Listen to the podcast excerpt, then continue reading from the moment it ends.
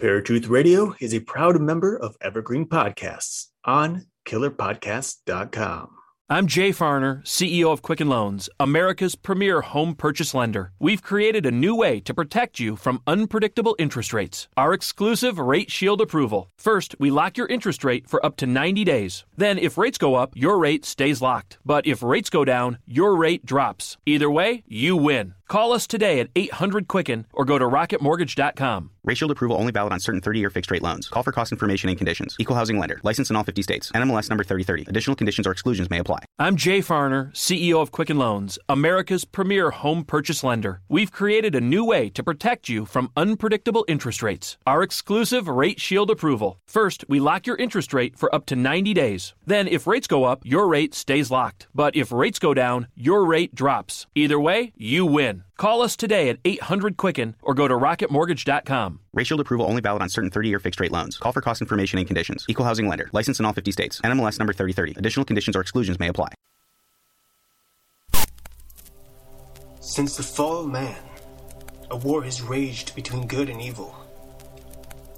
Over the centuries, this war has distorted the truth. Now the truth is perceived as lies, and lies acknowledged as truth.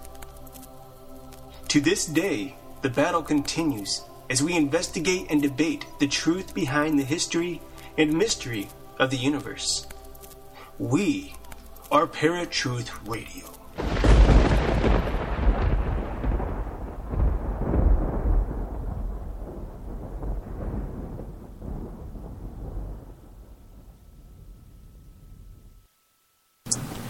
Hey, everybody, welcome to Paratruth Radio. My name is Justin, And I'm Eric. and this is our Easter episode for Paratruth Radio. Uh, we are doing the pre record uh, just because it is a holiday, and since it's a big one for everybody, especially for anybody who's Christian, especially Eric, I'm sure he doesn't want to be broadcasting when Christ was resurrected. So. Um, So we've got uh, some big news here for you guys. Uh, as we said last episode, uh, we are actually going to be broadcasting from paratruthradio.com from here on out. So after this episode, you guys can catch us at paratruthradio.com. Uh, we will be giving you more details on that show as to the other areas that you can find us as well. So, um, Well, well let's, let's go ahead and I think we should go ahead and uh, I guess give some detail as to why we're switching okay. um, and what the bonuses are going to be in All right. regards to being able to do that. Well, um, one of the biggest things is we've wanted to say for a long time we're broadcasting from paratruthradio.com instead of go to blogtalkradio.com forward slash paratruth radio. Uh, that's why we had the Indiegogo campaigns. That's why we were trying to get the funding to get a great sound system to do a better show for you guys, as well as uh, get the website up in general because most of the time people don't know what's going on without looking at our information. So Uh-huh. the other thing too is uh, we've found a better broadcasting tool, uh, so the sound quality should be more than better. Uh, me and Eric can be on the show at the very same time. Uh, luckily, we've figured out how to do that in the past couple weeks, uh, but uh, this just gives us a much better uh, way of, of getting on at the same time. A lot of times, Eric was coming on shortly after the intro. Uh, all of you guys, I'm sure, have heard that. So, Right, right. the other thing too is uh, you'll be able to actually hear us from your phones without calling in to listen. You guys can actually just pull up a app. Um, like I said, I won't mention it right now until we get on next episode. Um, but uh, it's definitely going to be a game changer for Paratruth Radio in in the long run, um, Mm-hmm. as well as the chance to to make Paratruth Radio quite a bit bigger than what it is. Yeah. So, um, I think, and you know, and on top of that, I, I might have just missed what you had said at the beginning there, but um, I know occasionally we we sometimes break up during the episodes as well right. on Blog Talk Radio, yeah. and by being able to go this route, we will no longer be cutting out on you guys. Uh, hopefully, uh, it'll be much clearer. Uh, we can adjust the volume of our voices and the sounds uh, that you hear. So overall, it should be a much better experience for you guys and a, a much more, um, I guess, pleasant Yeah. Sound for you guys as well, as opposed to the annoyingness that comes from uh, the constant cutouts that we sometimes deal with.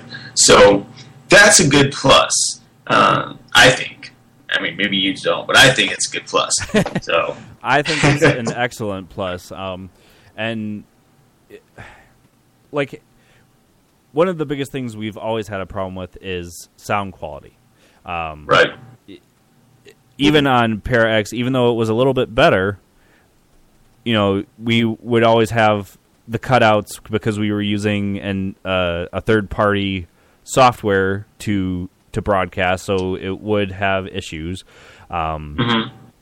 We had numerous guests uh, where we had to stop the recording and ask them to come back because, for whatever reason, whether that was internet connection uh, or something going on with the the broadcast itself through Blog Talk Radio, Parax, um, it's just a much more pleasing sound to you guys, as Eric said, and I agree one hundred percent that uh, it's definitely a a much better thing for you guys to be listening to, other than the. Uh, it, it, it, oh yeah, and this is uh. So. All right, so to get on to our topic here, which a lot of this episode I'm sure is going to be a lot of rabbit trailing. Uh, you guys are always more than welcome to chime in when it's our live shows when we're rabbit trailing because we can get off topic quite a bit. yeah. So, So don't feel bad of like messaging us during the show like, "Hey guys, um, what's the topic again?" right, uh, to to remind us, like, "Hey, there is a topic that we're supposed to be following." right. Um, and I've had a lot of people tell us that you know all of the topics we're covering are great. Um, I've had somebody recently say that our episode twelve, which is I believe the episode where we, uh, I'm not sure if that was our old investigate. I think that was our old investigations episode. Um, mhm, I think so. and uh, they said that they loved it because they too uh, believe that there are demonic entities posing as human spirits in hauntings. Um, so they they do gr- agree on Eric's side of of the paranormal that there is the demonic, not earthly or uh, I'm sorry, human spirits. My Mhm. apologies. Here on on Earth haunting. Um, and I, I listened to one of their episodes, and here we go with the first rabbit trail uh, recently, and it's about uh, night terrors, which I know Eric has had before. I don't know if I've ever had night terrors. I know that I've had nightmares, uh, but there is a very distinct difference, and that they felt that night terrors were actually spiritual oppression, and and not something medical. Would you agree with that? Um, yeah, I mean, I would agree with that. I mean, and just overall, night terrors. Not saying that night terrors can't happen on their own. Right. Um, I think a lot of the night terrors that we that are, um, I guess, received, at least could be, if not are, uh, of a spiritual nature or something that's inflicting those nightmares, if you will. But a night terror usually um, puts you in, in kind of puts the body in a mode where you're there's a lot of moving around. There's a lot of uh, talking in your sleep, and you even jump up out of bed, like freaking out, screaming, so on and so forth. Right. Um, it kind of makes everything even more realistic than what even a nightmare would be. Uh, a nightmare typically, and you know anyone out there who disagrees with me can say so and please uh, provide your personal uh, belief as to what a nightmare is and how different it is from a night terror. But uh, a nightmare is, I mean, obviously something that's just like you wake up in the morning or even in the middle of the night and you're like, you know, I guess for me it's like, what the heck just happened? Like, I Right. It, was that was that real? I mean, is that you know something like that? It's just it's really hard. In fact, I'm even gonna since I'm sitting here talking, and obviously that that little uh, stutter of mine wasn't a technical difficulty. That was actually me stuttering. Um, even though we are currently on Blog Talk Radio right now. Yeah. Um, but I'm going to go ahead and type up nightmare, uh, nightmare and night terror and give you an exact definition of the two. And maybe this will be a learning experience for all of us because Yeah, because I really don't know what the difference is. They were talking about it on uh, Talking Supernatural, the the people that I were, was talking about. Um, but Right, right. I, I even with their explanation, I still don't. I mean, because what hap- what they were saying was happening in a night terror, I've had happen in a nightmare, but it wasn't as intense as as what they say a night terror is. So I'm just kind of reading over this real quick. Okay. All right, folks. Well, while Eric's doing that, um, I do want to say I'm glad that uh, you guys are still listening to us here, um, and soon to be on paratruthradio.com. Uh, we will have a live chat there as well, um, so definitely check it out uh, next week when we uh, go live there, and it, it'll be a little bit of a more um, I think pleasing experience, at least on this side of the uh, of the radio, because uh, I have to have multiple windows open when I'm doing my broadcast with the chat, with the the broadcasting system, and with being on paratruthradio.com, I can just sit on one thing for the most part and and see you guys a lot better. So, going back to the night terror thing, uh, night terrors is in a sense a a type of sleep disorder occasionally, and it usually occurs within the three to four hour uh, within the first three to four hours of sleep. And in particular, it's the non-rapid eye movement or the NR the NREM part of sleep. Uh, a lot of people didn't really recognize what the difference was until someone noticed that basically um, the difference between nightmares and night terrors was that rapid eye movement was discovered in night terrors. On top of that, the night terror usually causes the person to feel terror or dread, where a nightmare will simply, you know, cause like a feeling of, uh, I guess, a feeling of just fear, which is, believe it or not, like horror or fear, which is completely different from dread or terror. uh, terror, dread is. One Go ahead. I guess t- not to say to dumb this down, but basically a nightmare is you're kind of freaked out, but night terror you've had the crap completely scared out of you. Oh yeah, uh, I mean, a nightmare is one of those, like I had said earlier. You know, something you might just slowly wake up from, and you know, you're a little freaked out from it, or like, what the heck was that? You know, uh, where night terror patients or people who usually have night terrors are described as bolting upright with their eyes wide open and having the look of fear or panic on their face, and will often scream. And it also is uh, comes along with like the person usually being sweated up. Um, they'll exhibit rapid res- uh, respiration, a rapid heart rate, um, you know, things like that. Even having uh, like an elaborate motor activity, if you will, uh, such as thrashing limbs, including punching, swinging, fleeing motions, etc., etc. Uh, and they'll usually usually do that to find a way to escape from the predicament that they're in within their night terror, uh, which obviously threatens a lot of bodily injury too.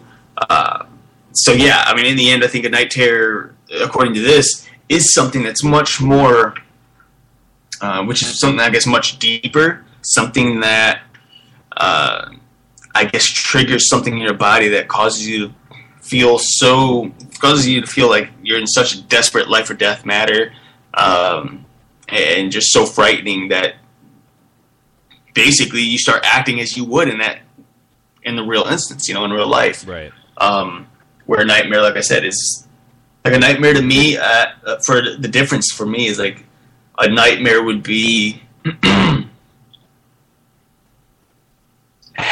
dreaming about someone that I know or care about dying. Right. That would be a nightmare. You know, I wake up, you know, a little worried or whatever like that. A night terror, on the other hand, would have been one of a number of dreams that I've had. Uh, in particular, was one when I had the dream about Satan, Right. or if it was a Satan, uh, you know, a dream. I personally believe that Satan really did visit me that night. Uh, but in that particular instance, I woke up so out of breath and sweating and like, you know, they're just just so worried that I woke up chanting or yelling out uh, Bible verses, which was the same thing I was doing in my dream. So I actually was somehow the I can't even explain it, but uh, in my dream I was yelling out the Bible verses, and when I woke up, I sat straight up and was still yelling out the same Bible verses, as in I woke up mid sentence um, before realizing I was actually awake and wasn't really involved in what was going on at that particular moment. But uh, but those are the two for me, like what the difference is. Yeah.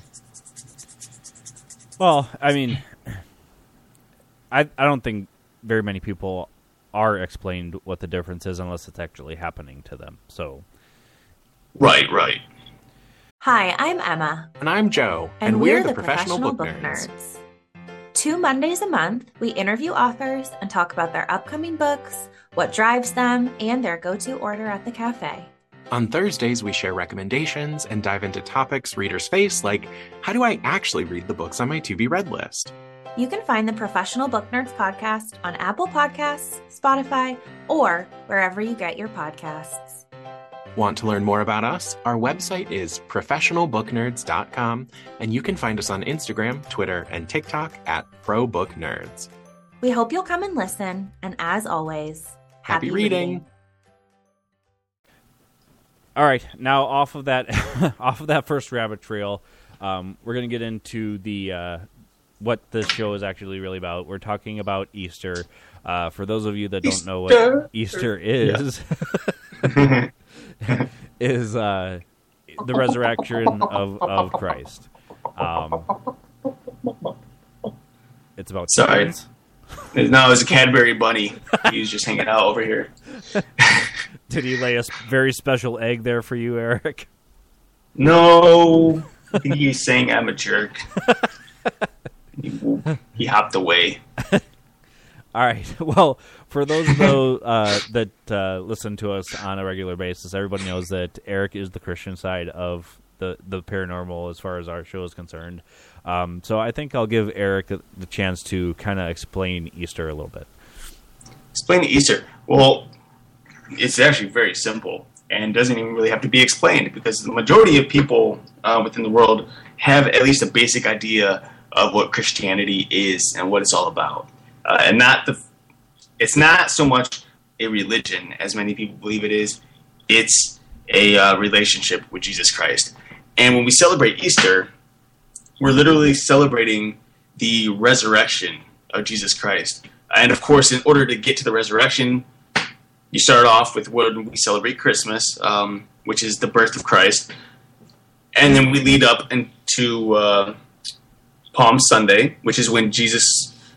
This is like 33 years later. Uh, Palm Sunday, Jesus rides in on a donkey, uh, basically claiming himself as the King of Kings, the God of gods. You know, He is the Lord, uh, God Almighty, and then which eventually also leads up to His death, His crucifixion on the cross, which is Friday, um, uh, the Friday before Easter. Which then, after His death, one, two, three days later. And of course, there's a lot of discussion as to what exactly three days means. But Sunday morning, very early in the morning, perhaps even before the sun even rose, uh, Jesus himself, who just was crucified, uh, tortured, crucified, and killed, is then resurrected again, fully alive in the flesh and in the spirit, uh, and proves that he has all power over uh, over death, over sin, over hell itself. and that nothing and no one can ever hold him down um, because he is the one true God.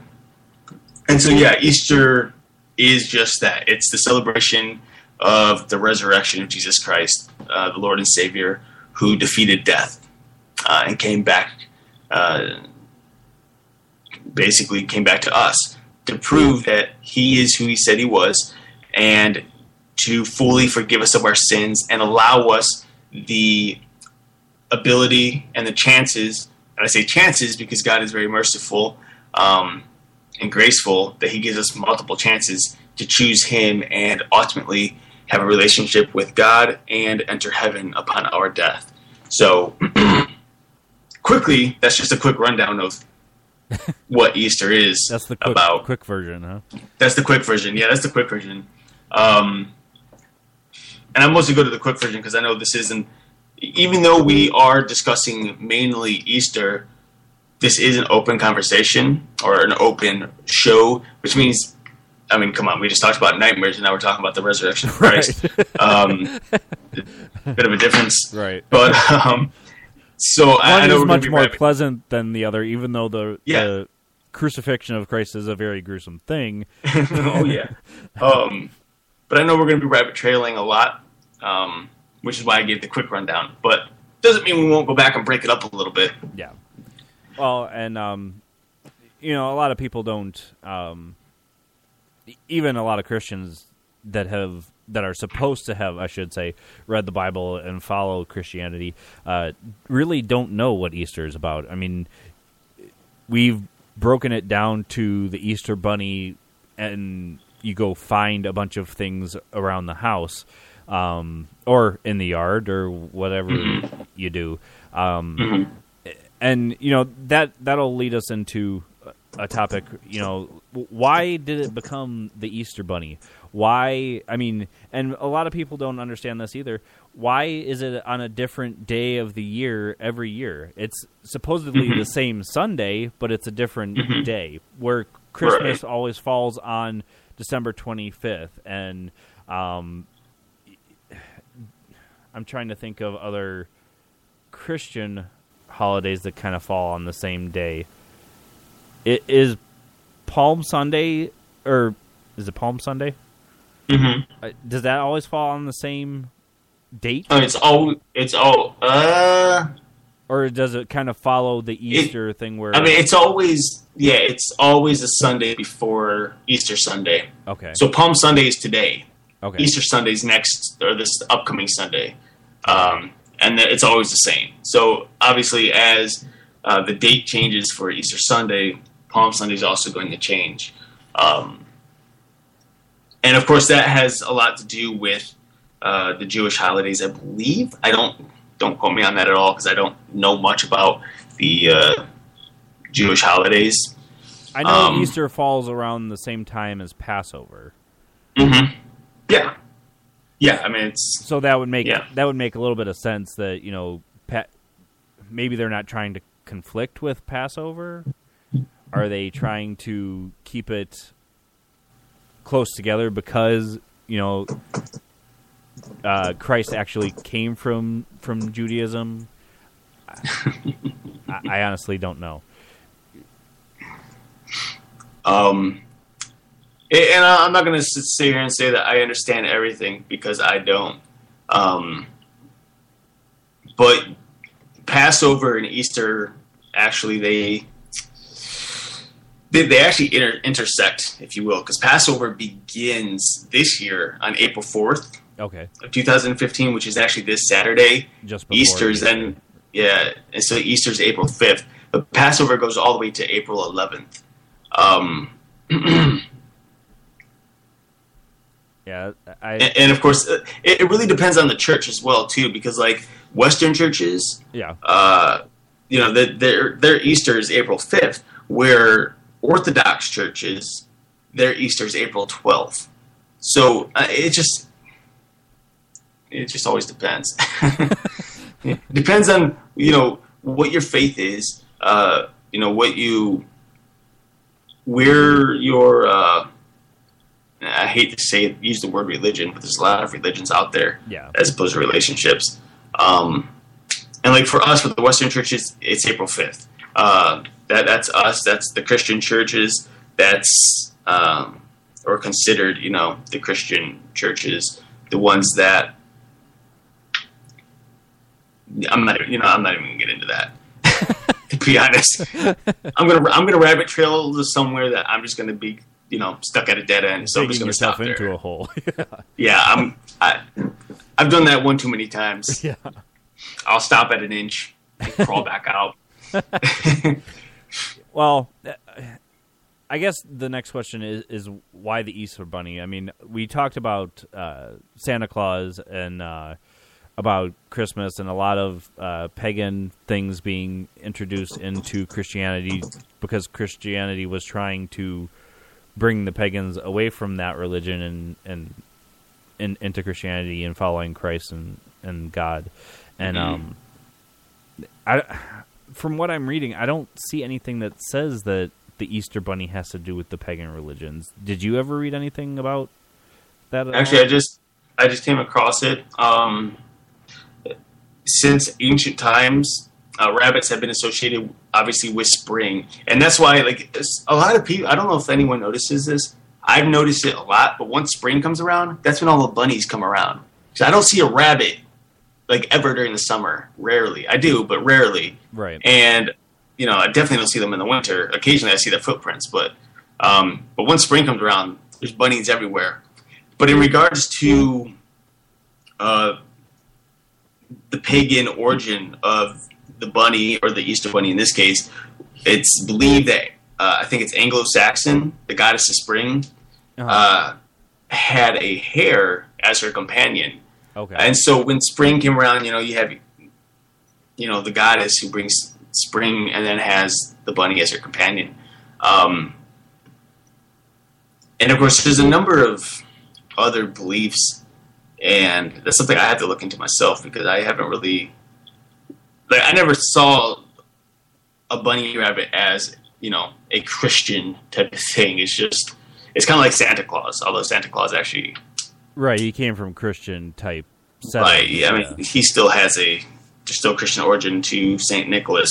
Right. Um, Saint Nicholas and, and Santa are obviously two different characters because Saint Nicholas was this, obviously they're, yeah, I mean, they're two different characters, but in this in the same in the same right. sense, they're one and the same. Right. Um, so there's an obvious there's an obvious origin of what Santa Claus is now Right. from where he came from, which is Saint Nicholas, and how that all came to.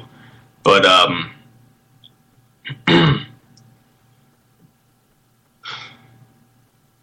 Did you forget where you're going with this? No, I started reading. Because I'm looking, I'm reading up Easter bunnies. Folks, you'd be surprised at the things that we have to look up. Yeah. And- Sometimes, growing up, I never thought I'd be looking up like Easter bunny. What is an Easter bunny exactly? Right, and I don't think like in most Easter um, sermons, I mean, the Easter bunny is never brought up as far as I've ever heard. Right.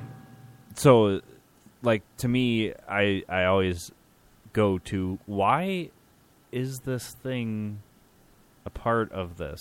Like, like the, for example, we said Santa, but like the jack o' lantern for Halloween, or Mhm. the shamrock for St. Patty's Day. Yes, St. Patty's Day is a an, an Irish holiday where we celebrate St. Patrick, but where did that that symbolism come from? Why are those things there? Right. Well, and like even with Christian, even in regards to uh, the Christian aspect of St. Patrick's Day, and why do we call it St. Patrick's Day exactly? Um, I actually have an answer for that uh, as to why they use the shamrock for St. Patrick's Oh, Day. Obviously, okay. St. Pat, yeah, St. Patrick was a saint, Christian saint, um, who brought Christianity to uh, Ireland, I believe, at the time. And he actually used, now, as we all know, shamrocks are known to have three cloves on it, or, or, or three leaves on it. Yeah. Uh, the clover leaf, the shamrock or the clover leaf have three leaves. St. Patrick used the clover uh, as a representation to describe the Holy Trinity of God the Father, God the Son, and God the Holy Spirit. and so that's where the shamrock actually comes from in regards to or the clover in regards to St. Patrick's Day. Oh, okay. Because they actually used it as a symbol right. to, to explain the Holy Trinity. So, right. And shamrocks were uh, rather abundant in Ireland at the time, so I could see how he, he would incorporate that into his sermons. Right. So, in regards to the pagan, you know, or, or, origin of the rabbit or the uh, hares, um, in this case, like, there's a couple of different views here. Um, so I'm just reading something else real quick here because No, I saw something about fine. the Christian view. Yeah, because I mean, I mean that's the biggest thing is why, why associate it with a Christian holiday? Right.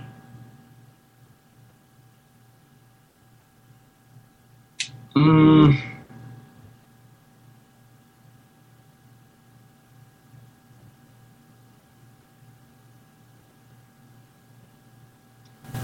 Yeah, honestly, it, it looks like a lot of it just has to deal with fertility. So coming from a, a pagan standpoint. Coming from a pagan standpoint, yeah.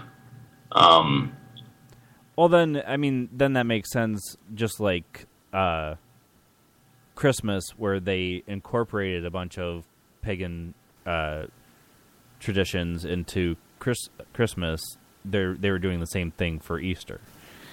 Right, right.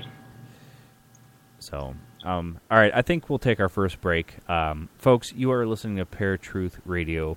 Uh, we will be right back. Uh, we've got Eric's random fact and some uh, new music, and uh, then we'll continue with Easter.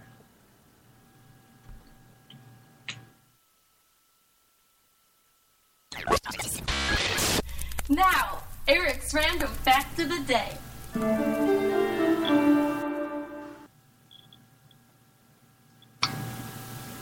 So, the name Jesus is uh, is most pronounced in the Bible, and the English transliteration of Jesus uh, is the Greek name Jesus, which is Joshua, and Joshua is the English transliteration of.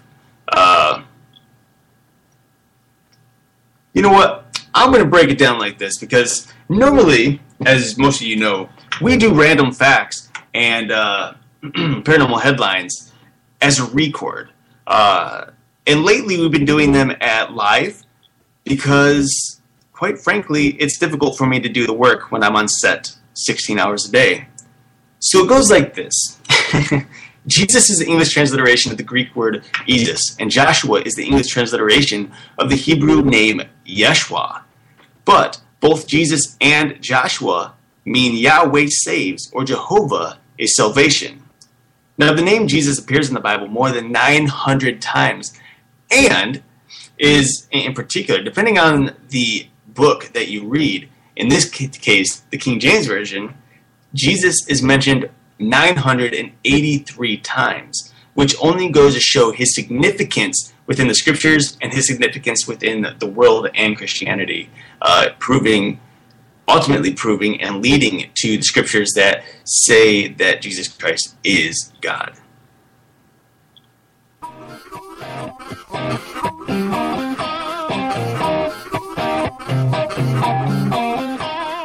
This was Eric's random fact of the day.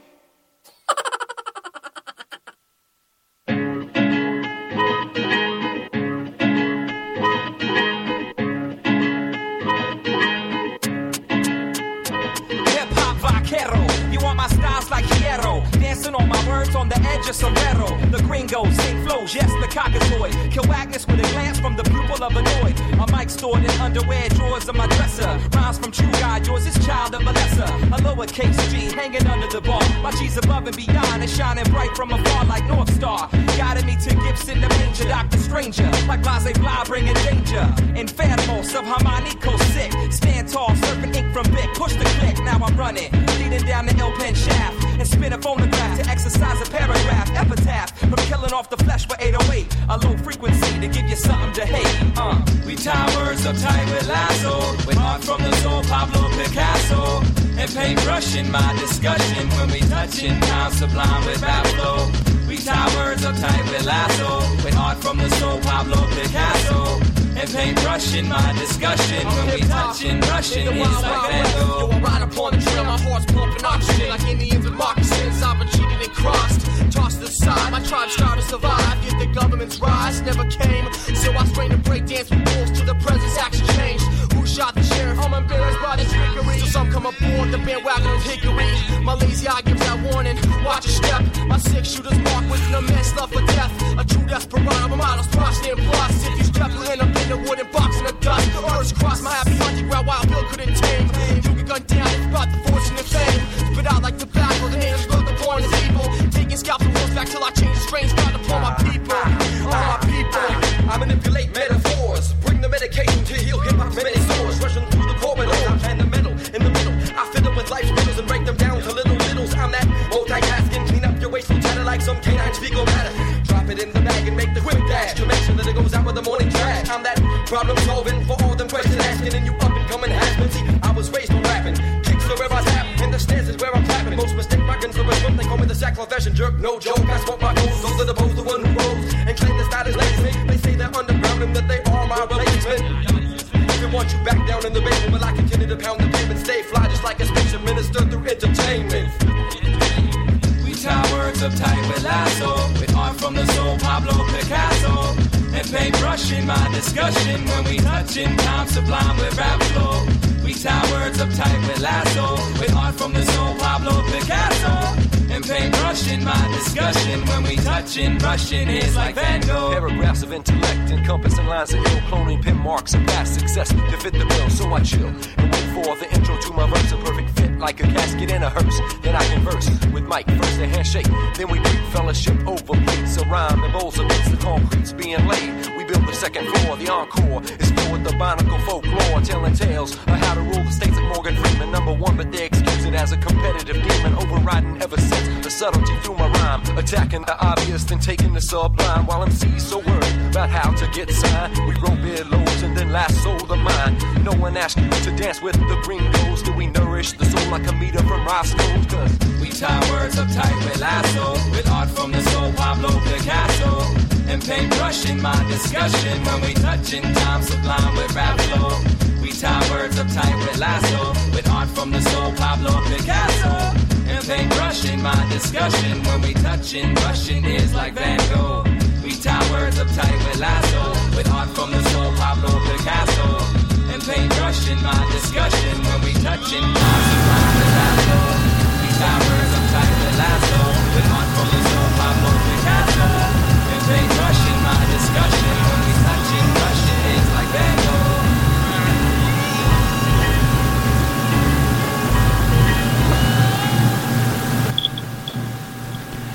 All right, folks, welcome back to Paratruth Radio. My name is Justin. And I'm Eric. All right, and we do have to apologize for the random fact. Um, we are doing a different system here, and Eric is unable to hear the the outgoing audio, which we are going to work on.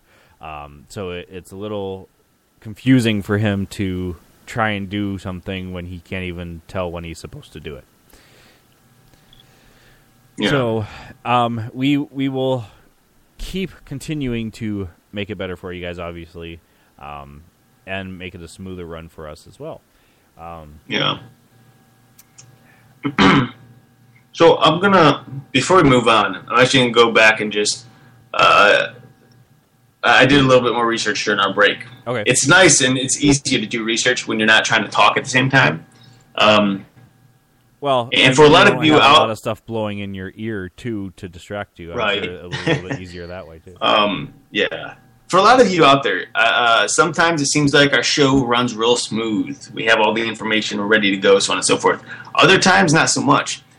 The reason that is, it's very simple, and I hate to use the word busy, but um, unfortunately, We're we are um, like really busy. Uh, for the past, you know, two weeks now, um, and these past two weeks and the next three are going to be quite busy and hectic.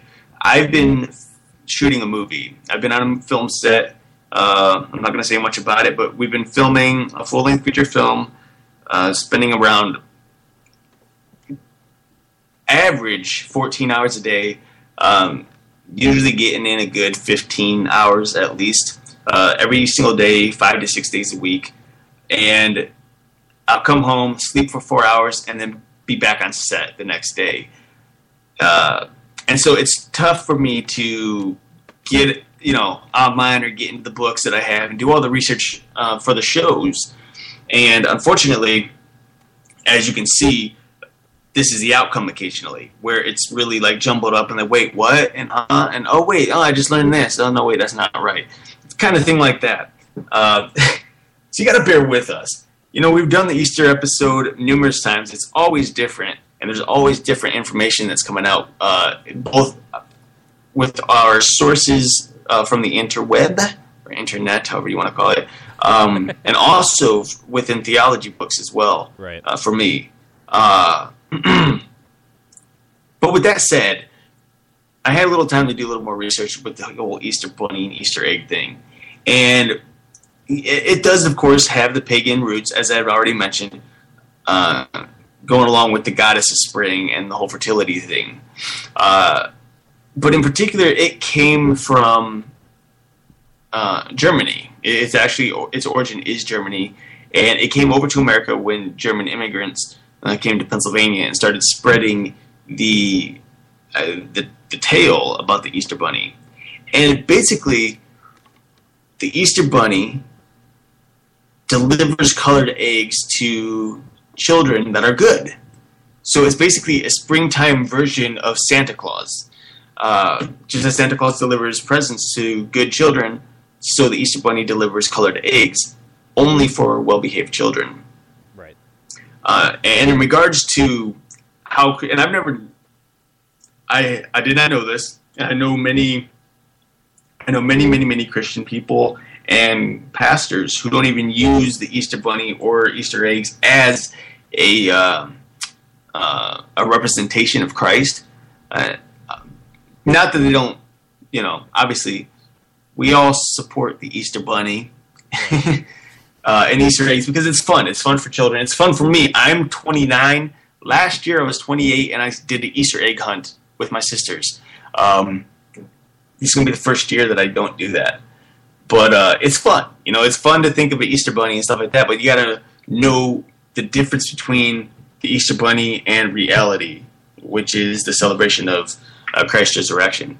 But Christianity did adopt the significance of eggs, and they used it to symbolize new life, as well as, um, well, they used it to adopt Christ's resurrection, the new life. Um, and in particular, it helps Christians, uh, especially mi- uh, missionaries, to explain Christ's resurrection by using the hard part of the egg, the shell, which is the representation of the tomb or a hard casket from which new life will emerge. So just as Christ was in a tomb and you know, it was like this rock, literally rock hard shell uh, that contained him.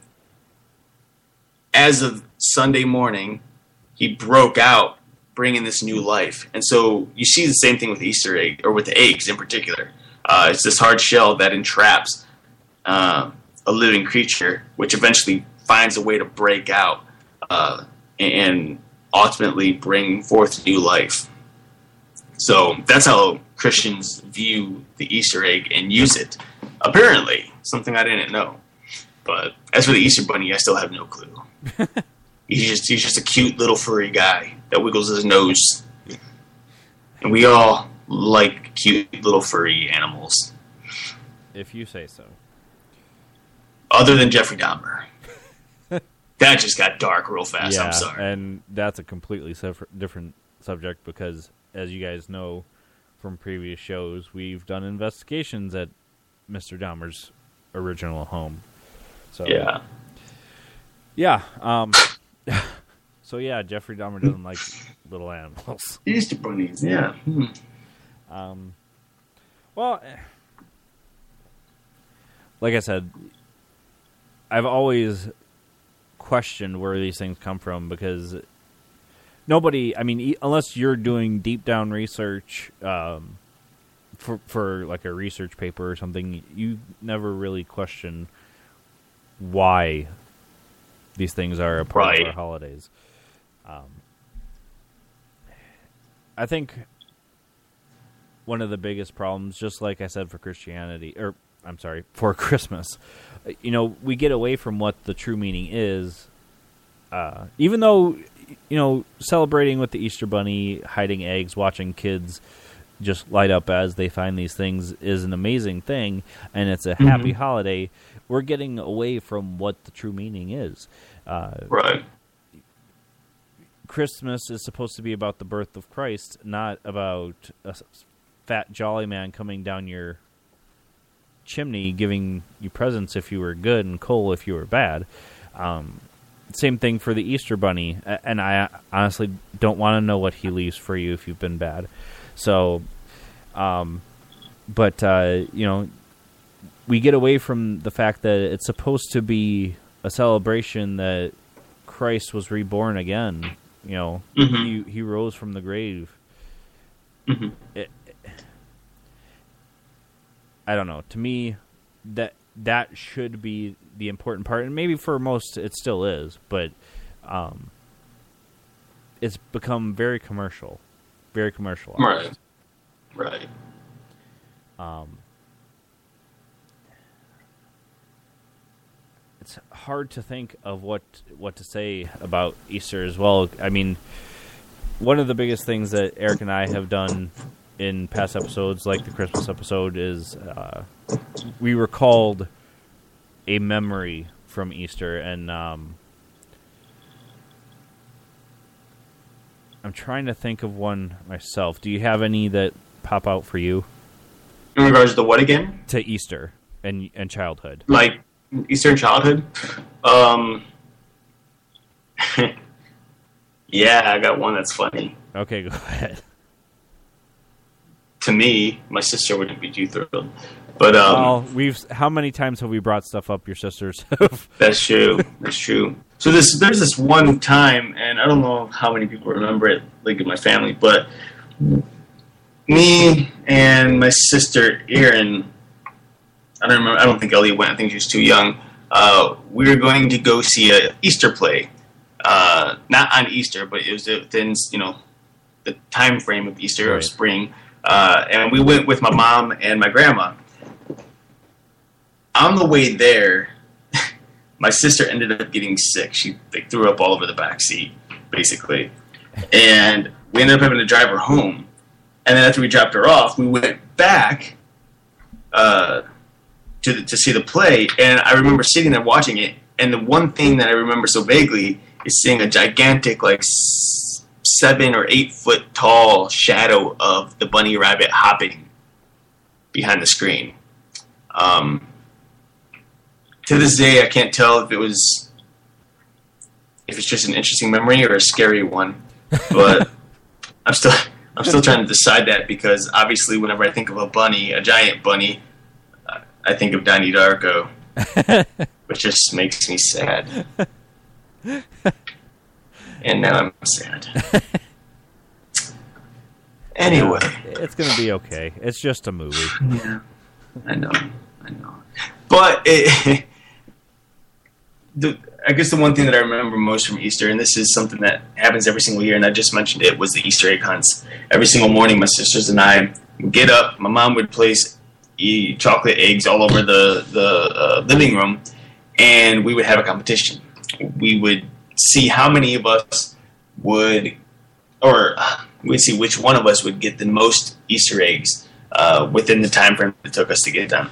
And we'd sit down, count them all up, and the winner would, you know, they wouldn't win anything other than all the candy that they wa- that they found, uh, but they would have bragging rates pretty much until the following year, um, which the middle child, Erin, has not allowed us to live down at any point in the entire time that we've been having these uh, these competitions. Uh, but of course, there's always one or two Easter eggs left around somewhere that we don't know about, and our dog find would always find them, and he'd come running out with this foil covered chocolate egg that would be would be impossible to get from him. So that's something that I remember. That's always fun. Dogs love love holidays just as much. Yeah, but I don't know if they like. I mean, maybe they do like getting sick. I don't know, but but my dogs never got sick. My dogs don't get sick eating chocolate, or at least the huskies never got sick oh. eating chocolate. Um, I, yeah, I, I Angus would, was the paranormal dog. Nothing would have made him sick. Well, I, well, Angus is a different story altogether. Right. but Thunder and Tracker never got sick either, and they've oh. eaten like one pound chocolate bunnies. So, and they've been fine. But you know, whatever science says, you know, chocolate kills dogs. Whatever. I've got had three of them. They've all eaten chocolate. They've all survived quite well. um,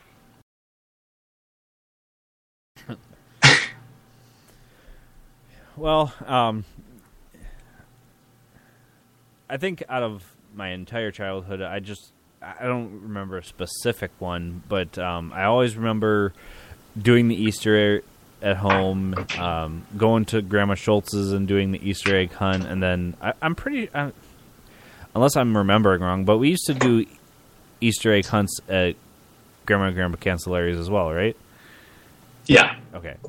Um, I believe so. It's been a long time since all that's happened, so I can't remember anymore. Um, yeah. But um, just always being around family, you know, uh, enjoying the holiday as well as going to church and you growing up you were in the catholic faith so i'm sure it wasn't as pleasant as other churches sometimes but as far as the the length of the sermon mm-hmm. Um, At least when I was a kid, yeah. Well, yeah. Dragged. I just played with my Hot Wheels on the pews. While Erin and Ellie would sleep. Doing peeling out on, on the pews, huh? um, um, yeah. So, Easter, Jesus. Yeah. Began with the death, the crucifixion and death of Christ on Good Friday, uh, which is very ironic, ironic to call it Good Friday, right. considering, yeah. you know, but I mean, the main reason they call it Good Friday is because of what was yet to come. Right. You know. Yeah. Um, I mean, if Jesus didn't die, we wouldn't be where we are today, and quite frankly, there would be no salvation whatsoever. Um, that veil would not have been torn. But there's a lot of debate as to when exactly Jesus had died. You know, um, as you read through the Gospels, uh, Matthew, Mark, Luke, and John, they go into great depth as to uh, the crucifixion itself, as to the pain and the suffering that Jesus went through, uh, his time before Pilate, uh, and the crowd of Jews who persecuted uh, Jesus for claiming to be the Messiah when they didn't believe he was. And there was even a point in which Pilate, after receiving a message from his wife who had a dream about Jesus. Uh, and some believe that it's even an angel that had visited her or that it was an inspired dream by God, uh, telling her that Pilate should wash his hands from this and let the man go because uh, Jesus was innocent. Uh, and Pilate, at a point, even tried to release Jesus, but the Jews wouldn't have it. And of course, Pilate, uh, being uh, I guess the wuss that he was, uh, didn't want to. Yeah, I don't know how what better way to put it. Um, and being power hungry, on top of that, wanted to please the Jews, and so he ended up handing Jesus over to them to be crucified. But he claimed, you know, he washed his hands in a bowl of water and said he is, you know, not guilty of this man's blood, um, which obviously he is. So, I, you know, it's whatever. But they handed, he handed the, Jesus over to, to the Jews. They put a crown of thorns on him. They beat him uh, after a full night of beating him, too. Uh, and they made him carry his cross up the mountain. where he was eventually um, tied down and had nails driven through both of his wrists, both of his feet, uh, and then hung up on this cross. And according to the scriptures, um, there was a point in which uh, where am I going with this? No, backtrack. So when Jesus was put up on this cross, yeah, I know. Two other people were put up on the cross as well. Uh, the scriptures called them criminals, others, uh, and another uh, passage calls them rebels. Uh, but regardless, we're, what we know of them uh, is very little, but we know they're both criminals. One is perhaps a murderer, the other possibly a thief. Um, that's all something we don't necessarily know um, for sure.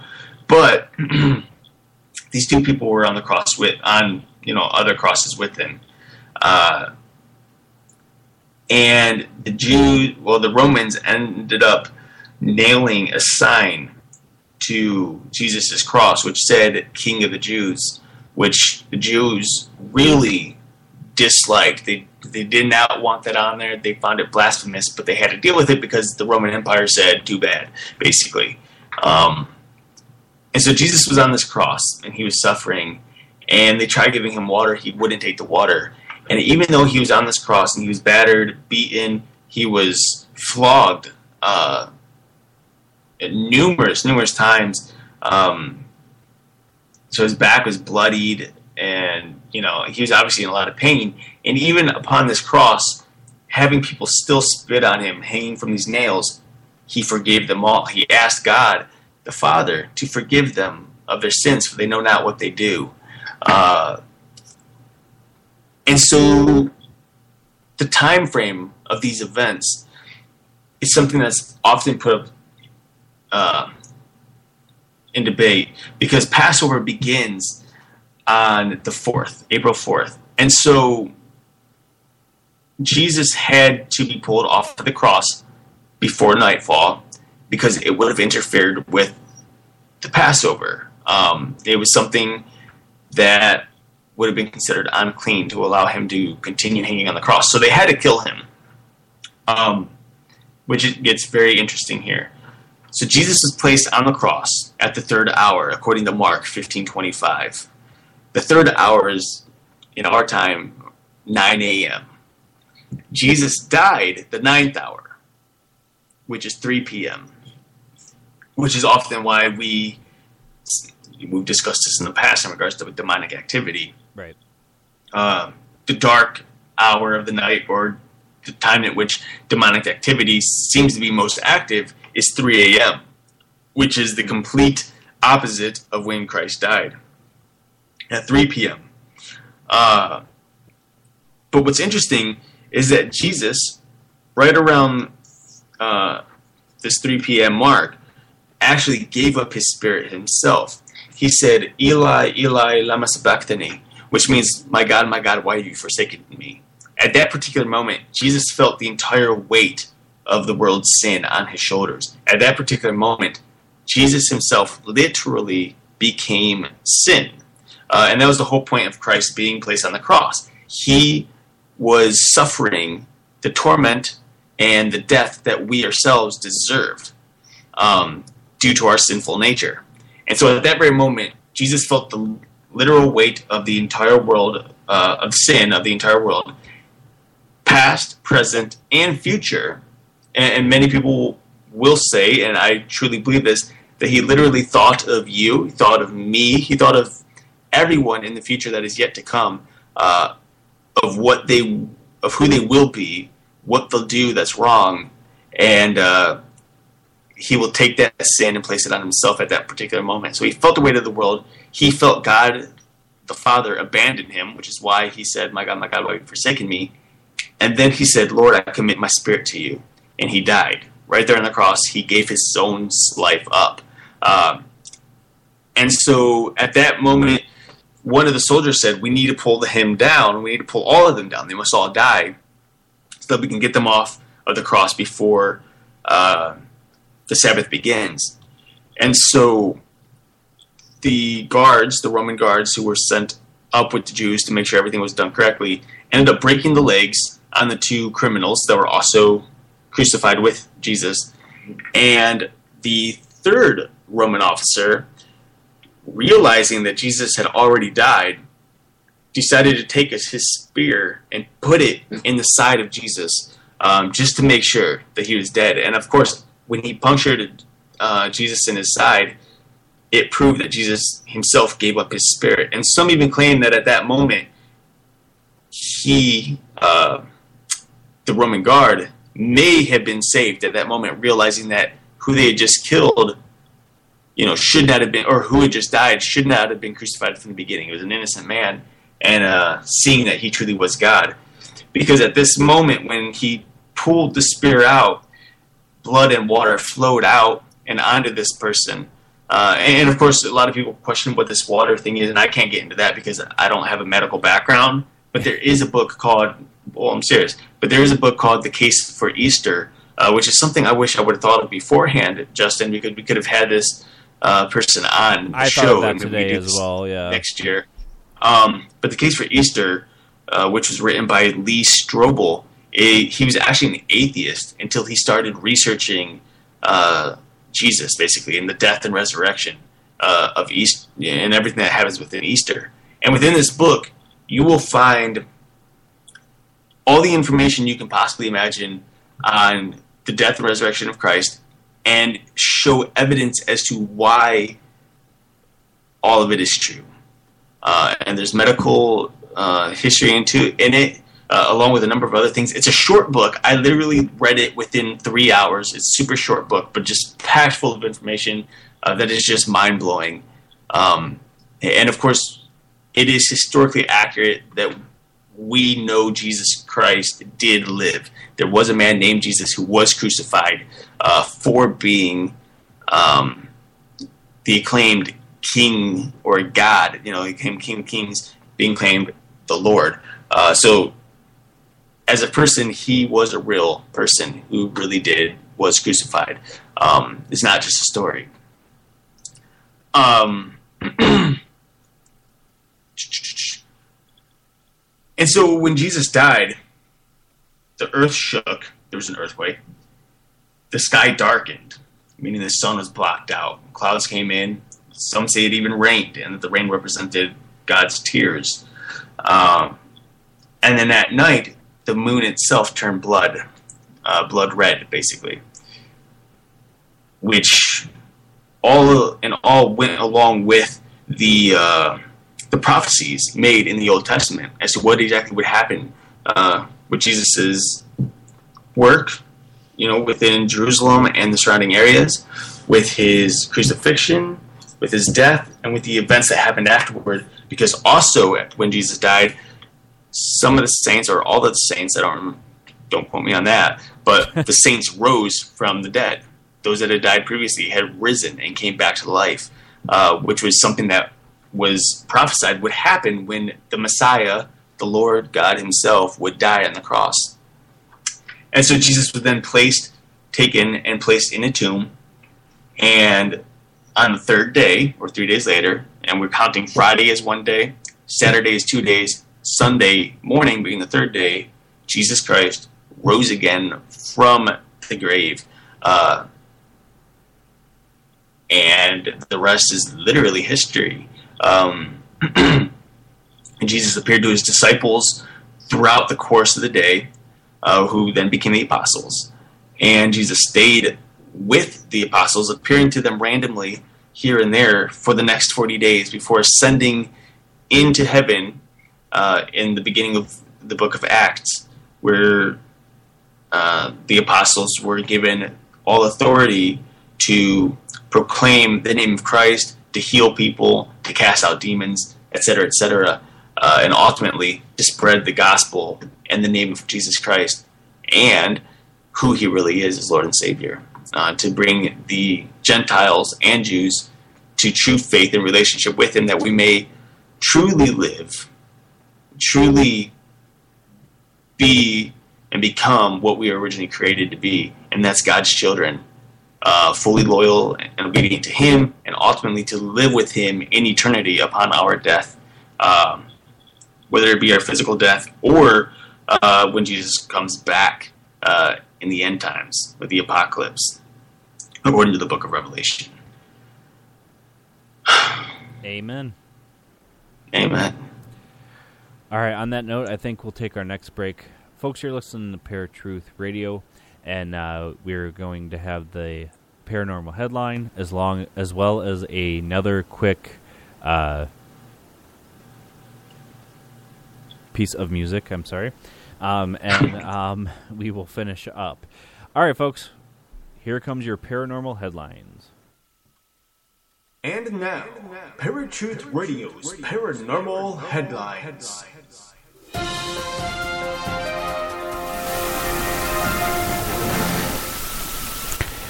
Earth like worlds may exist in nearby systems. There could be two potentially habitable planets in a binary star system just 43 light years away.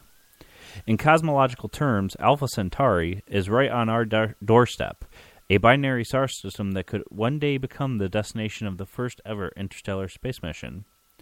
Now, astronomers believe that they have identified an even more tempting reason for us to go there in the form of what could be a pair of Earth like planets in orbit around the smaller of the two stars Alpha Centauri b. While these two distant worlds are probably too hot to support life themselves, their presence could indicate that there are more planets in the Alpha Centauri system just waiting to be found. If you see one planet, the chance is there are other planets in the system, said Brice-Olivier Demory of the University of Cambridge. To date, more than 2,000 planets have been detected in orbit around distant star systems, and more are being found all the time. Once the next generation of planet hunting telescopes are up and running, we may even be able to confirm the existence of other worlds that are much like our own. Perhaps one day we may even be able to go and visit them. This was a segment of Paratruth Radio's paranormal headlines.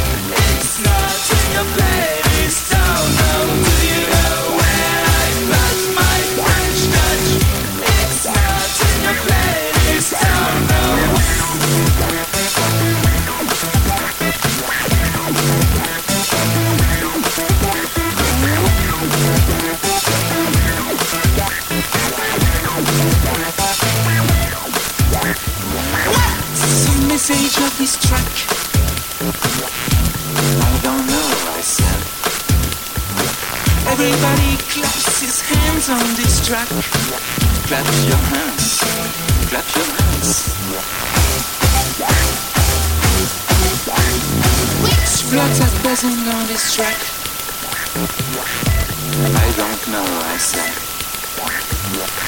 it included on the mixtape? the weight gets made off by sun.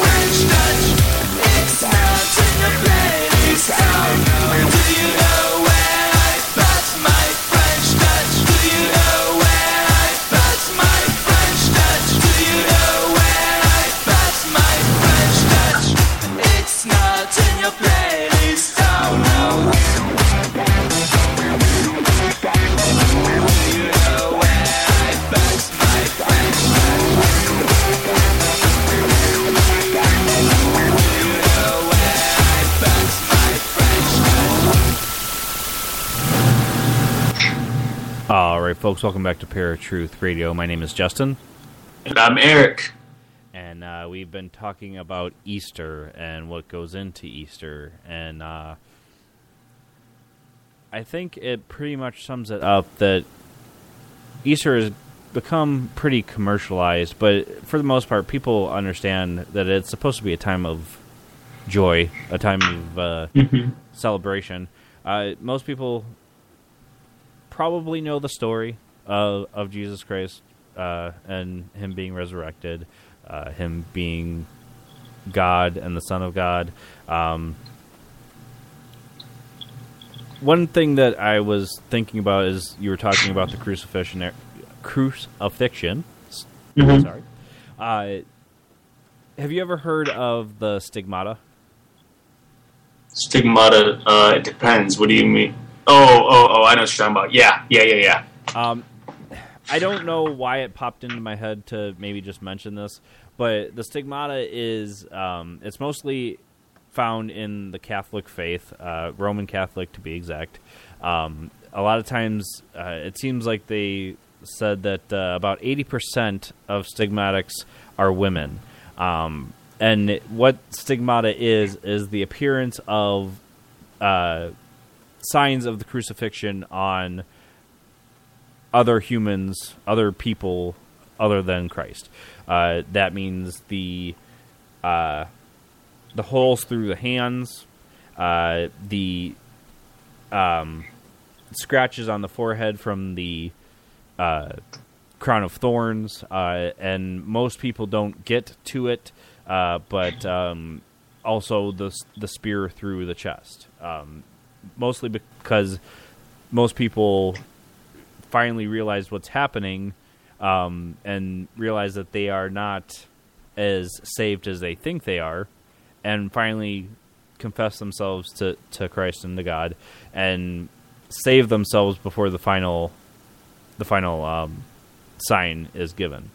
Um, so the question is, is like, are these people really going through this stuff? Are they doing it to themselves to make a point?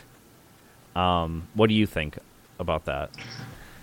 Um, uh, th- I mean, that's a really tough one. Uh, first and Obviously, it's- foremost, it's, possible because because God has the power to, to do that kind of thing. But um, Right, right, right. But you know, at the same time, I don't think it's a God thing. I mean, God doesn't. Inf- I don't think God would inflict pain on someone, i- i- or even marks like that.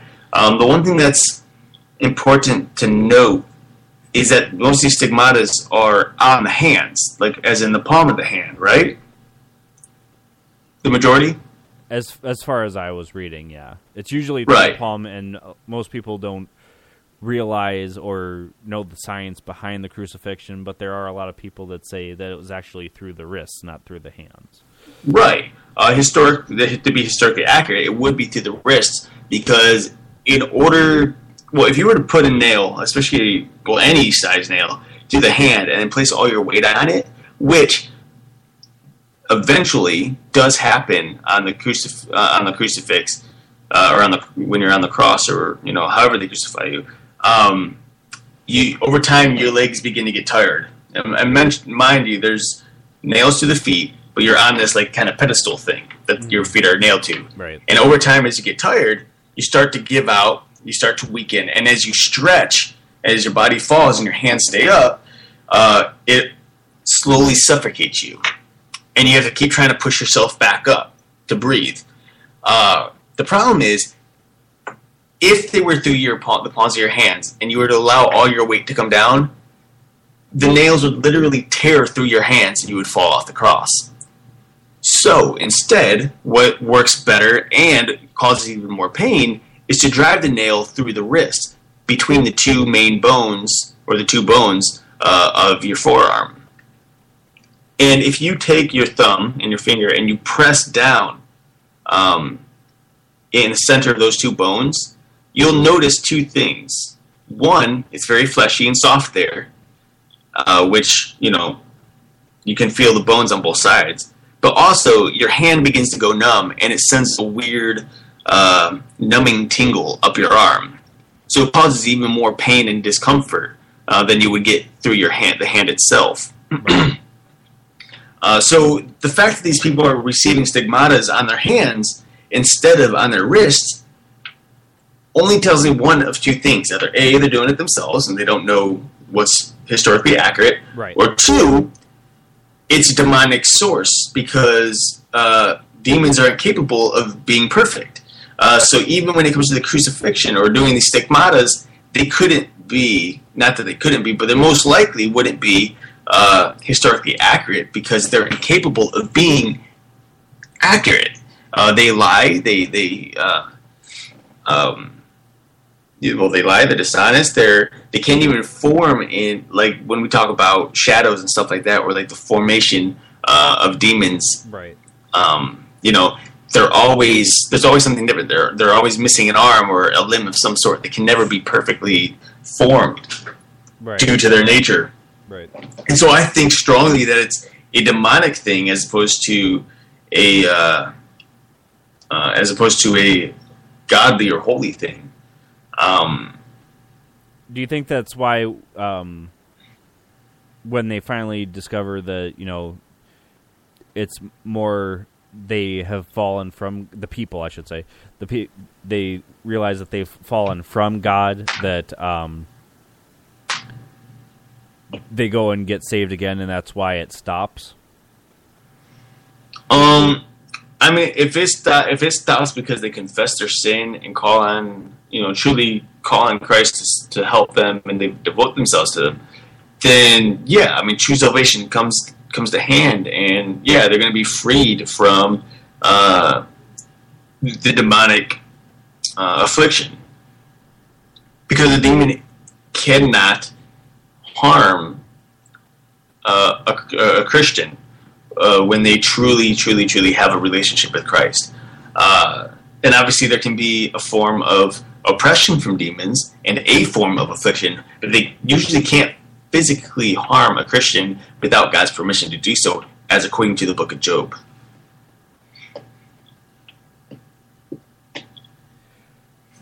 I don't know why it, it popped in my head, but it, it just seemed significant to bring that up. So,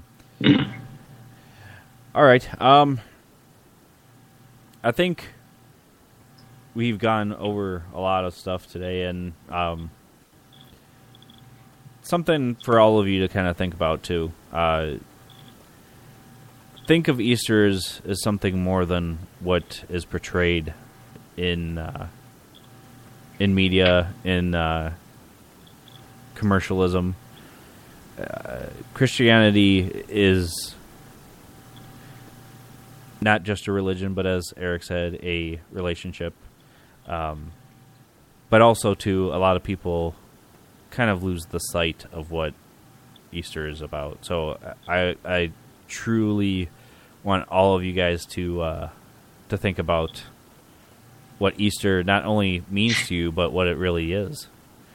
Um, anything else to add about Easter? No, I'm going to leave it right there. All right, all right. Um, before we end the the show, Um, as we've been doing, I want to give Eric a chance to uh, promote his up and coming short film, uh, and uh, I want you guys to uh, stay tuned for for when it comes out as well. Uh, so my short film is a thesis film. Um, it's called The Revealed, and it's a story about a young woman named Abigail Franklin, who is an author which writes books on extraterrestrial life. Uh, and every week, I know I tell you guys a little bit more of this story. Uh, as a as a child, around ten years old or so, she starts having visions or nightmares, if you will, uh, in which she sees things. Uh, and she believes, growing up, as she grows up, she believes that she's being abducted by aliens. Well, over time, she becomes this New York Times bestselling author who, once again, starts to become abducted by aliens. And so it's a struggle for her to really learn and understand what these encounters are that she's dealing with. And that's pretty much what the story's about. Uh, it, it's about her struggle, uh, her relationships, and ultimately uh, her salvation, if you will, which leads her to the truth of what these abductions really are. Is it alien activity? Is it, you know, the extraterrestrials as we know them, the Greys, the reptilians, uh, the insectoids? Or is it something of a more spiritual nature? Is it something is it something evil? You know, what, what is it? Uh, that many people have claimed to be abducted by aliens. Many people have claimed to see aliens. Many people have claimed to see uh, UFOs. But are they really what we think they are? You know, uh, is it spiritual? Maybe it is. Maybe it isn't. But I think this this movie is going to help to, uh, if anything, give you a uh, a vision as to what it could be, and give you another uh, option. Because as we know, there's a ton of options out there to what to believe, what not to believe, so on and so forth. And this story truly is, I think, uh, and I wrote it so. For me to say that I think it's good, to be honest, uh, as a screenwriter for film, is very difficult to do because screenwriters, filmmakers in general, usually think their their work is crap. Um, so you can take it. critic. Yeah, they're, they're- they're always their worst critic. Um, and I still, I'm still working on it. I'm still trying to fix it because there's parts in it that I don't like. Uh, but I think ultimately it is a good film. I, I think it's uh, inspired film, and it, it's a horrific film too. It is a sci-fi horror film. Uh, there's a lot of jump scares, or a few jump scares, I should say, not a lot. But there's a few jump scares, and it's a mind bender. It'll really, I think, it'll really hook you and get you to think um, as to what the truth is, what's reality, what isn't reality, what's a dream, so on and so forth. What's you know, what the aliens are, where they come from, uh, what planet, what you know, you name it. Uh, I think it's going to raise all those questions, and it's really going to be a film that I think leads you to question your beliefs as to what, whether or not, I guess, we're alone in the universe. Um,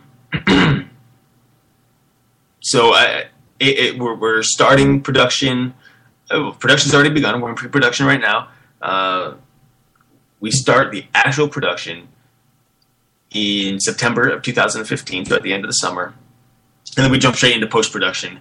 And so I plan on having this movie out and ready for film festivals in early to late spring of 2016. And at that point, of course, the Paratruth fans are going to be uh, some of the first people to see the film and recognize it and hear about it. Uh, and we'll have that coming up. We'll have an episode all about the film uh, in the near future. But uh, if you can, go to facebook.com forward slash the revealed movie.com, or my bad, facebook.com forward slash the revealed movie. I'm getting tired. Yeah. Um, like it, share it with your friends, share it with your family, share it with random strangers.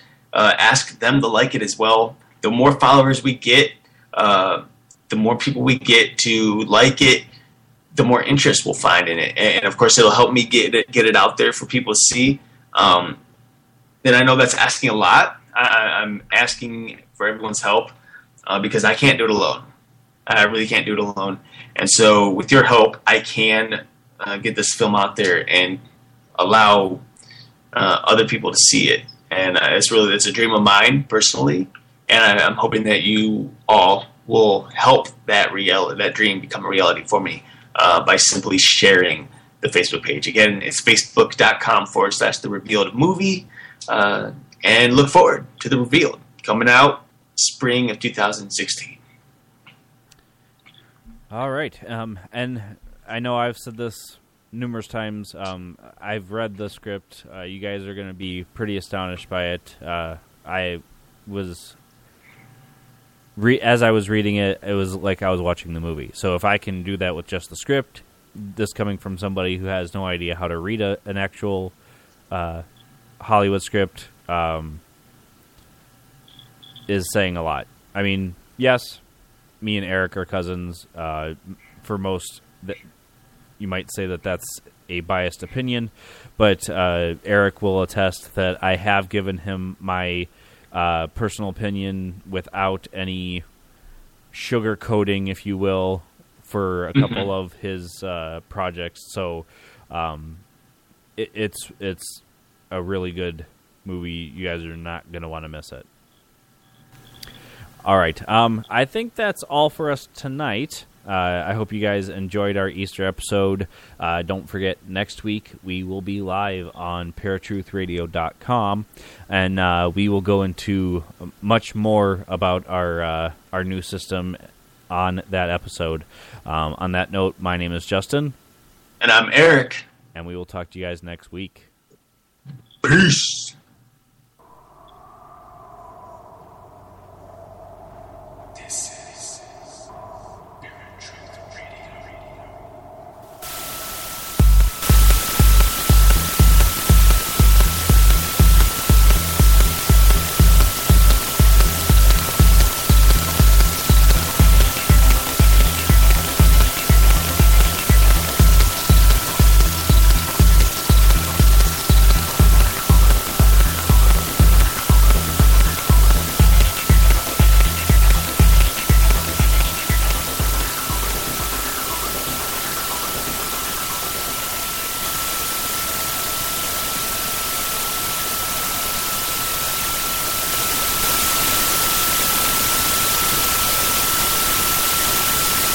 Jay Farner, CEO of Quicken Loans, America's premier home purchase lender. We've created a new way to protect you from unpredictable interest rates. Our exclusive Rate Shield approval. First, we lock your interest rate for up to 90 days. Then, if rates go up, your rate stays locked. But if rates go down, your rate drops. Either way, you win. Call us today at 800 Quicken or go to rocketmortgage.com. Rate Shield approval only valid on certain 30-year fixed-rate loans. Call for cost information and conditions. Equal housing lender. License in all 50 states. NMLS number 3030. Additional conditions or exclusions may apply. I'm Jay Farner, CEO of Quicken Loans, America's premier home purchase lender. We've created a new way to protect you from unpredictable interest rates. Our exclusive Rate Shield approval. First, we lock your interest rate for up to 90 days. Then, if rates go up, your rate stays locked. But if rates go down, your rate drops. Either way, you win. Call us today at 800 Quicken or go to rocketmortgage.com. Rate Shield approval only valid on certain 30-year fixed-rate loans. Call for cost information and conditions. Equal housing lender. License in all 50 states. NMLS number 3030. Additional conditions or exclusions may apply. Bonjour. This is Fabulously Delicious, the French food podcast.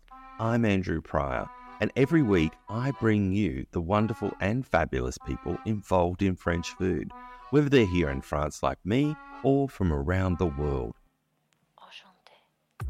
Each week, we dive into a specific topic, be it a French dish, an ingredient, or a French cuisine cooking technique.